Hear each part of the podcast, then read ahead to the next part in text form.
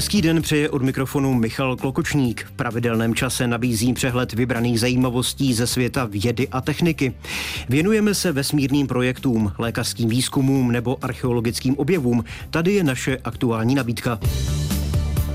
Rusko ukázalo model své vlastní plánované vesmírné stanice.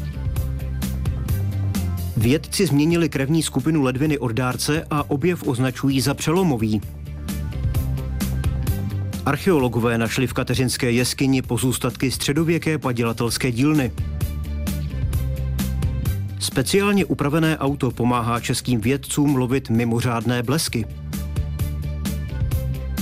Pravěcí žraloci megalodoni byli větší a rychlejší, než se dosud předpokládalo. Tyto i další zajímavosti v magazínu Techno. Techno. Ruská vesmírná agentura Roskosmos poprvé představila model své plánované vesmírné stanice.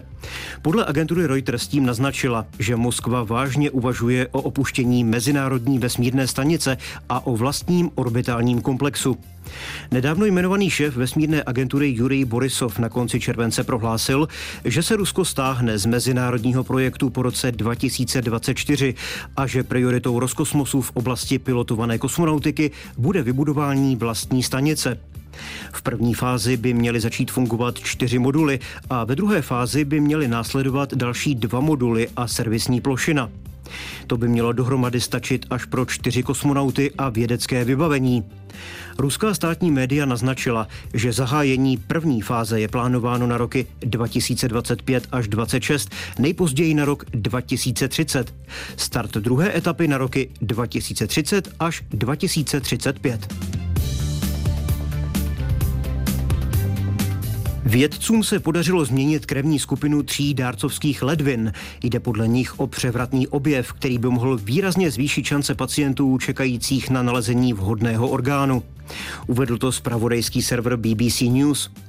Objev může mít zvláštní význam pro lidi s vzácnějšími krevními skupinami, kteří často mají větší obtíže při nalezení vhodného dárce. Ledvinu od člověka s krevní skupinou A nelze darovat člověku s krevní skupinou B a naopak. Změna krevní skupiny ledviny na univerzální nula však znamená, že lékaři by orgán mohli transplantovat jakémukoliv pacientovi.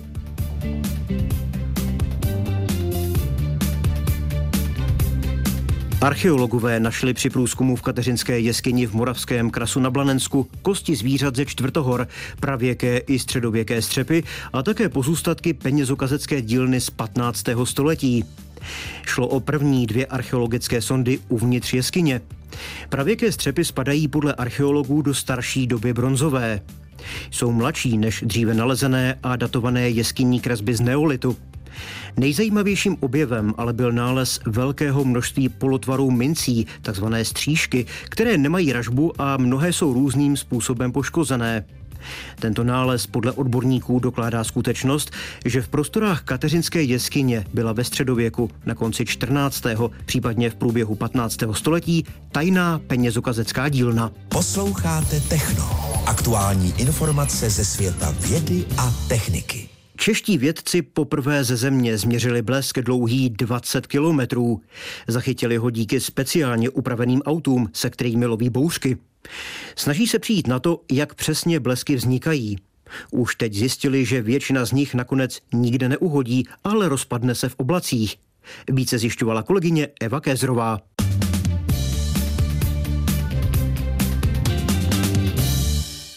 Na mapě vidíte jednotlivý záblesky. My dneska ale už víme, že to je nepřesný, že ty puntíky ve skutečnosti nejsou mnoho blesků, ale to vlastně vždycky jeden blesk, který trvá tak dlouho a je tak rozsáhlý. Jo. Ukazuje Martin Kákona z oddělení dozimetrie Ústavu jaderné fyziky Akademie věd a vede mě k jednomu ze tří speciálně vybavených aut.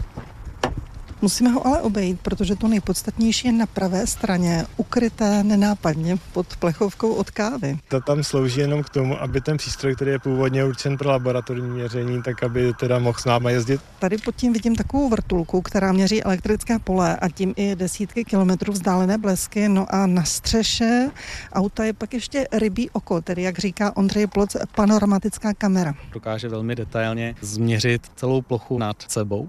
Asi 2000 snímků celku za vteřinu. Jedno z aut ale při nedávné bouřce nad Pražskou výpadovkou na Karlovy Vary náhodou vyjelo později, takže muselo zastavit a měřit bouřku zhruba 20 kilometrů od svých kolegů. Mysleli jsme, že je to už moc, protože byli dál, než je pro nás obvyklé.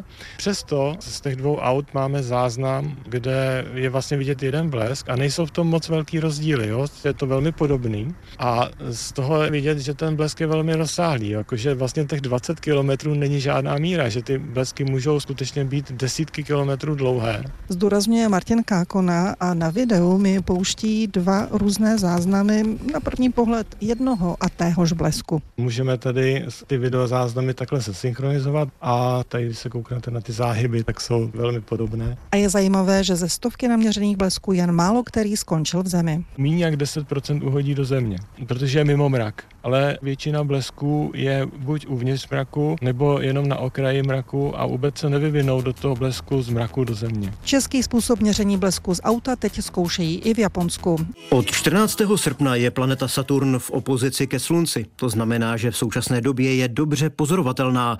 Není to ale jediná jasná planeta, kterou teď můžeme spatřit na srpnové obloze. Druhý prázdninový měsíc si pro nás připravil zajímavou nebeskou podívanou a ta zdaleka nekončí. Na detaily se zeptal pro technoastronoma Marcela Bělíka kolega Karel Sladký.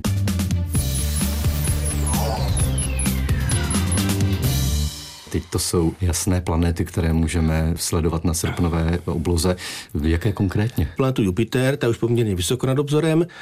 Planeta Saturn je také vidět, ona dokonce v takzvané opozici ke Slunci, to znamená úplně na druhé straně oblohy než Slunce, takže je dobře pozorovatelná a ještě je v té konfiguraci těch planetárních drah blízko k naší Zemi.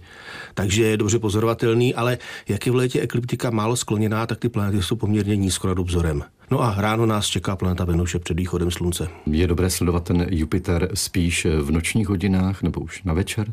Eh, planetu Jupiter spíš eh, později, na večer ta planeta Saturn, ta je na obloze trošičku delší dobu a planeta Jupiter, bych tak řekl, po té 11. hodině už je poměrně vysoko, aby byla pozorovatelná.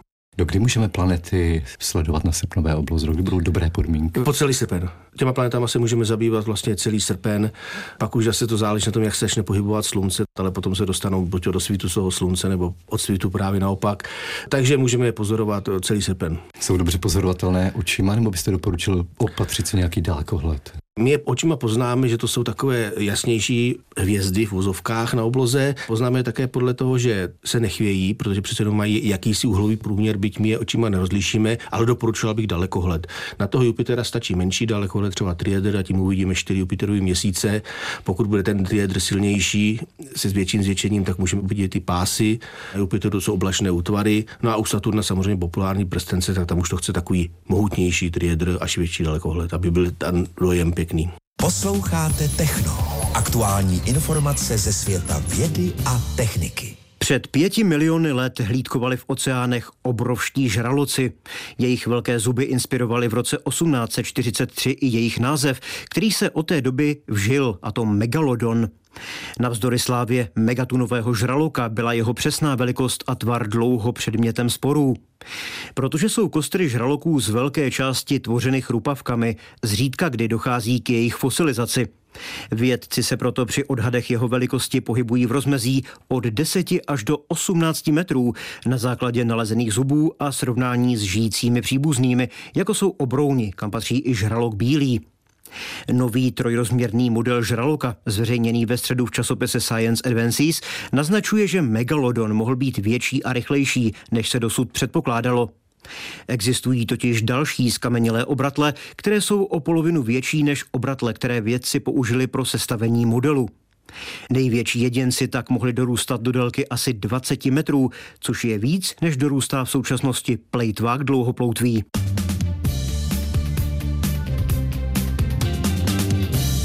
Dnešního Techna je to všechno. Další vědecko-technické zajímavosti vám nabídneme zase za týden. Od mikrofonu Českého rozhlasu Hradec Králové vám hezké dny přeje Michal Klokočník. Mějte se dobře.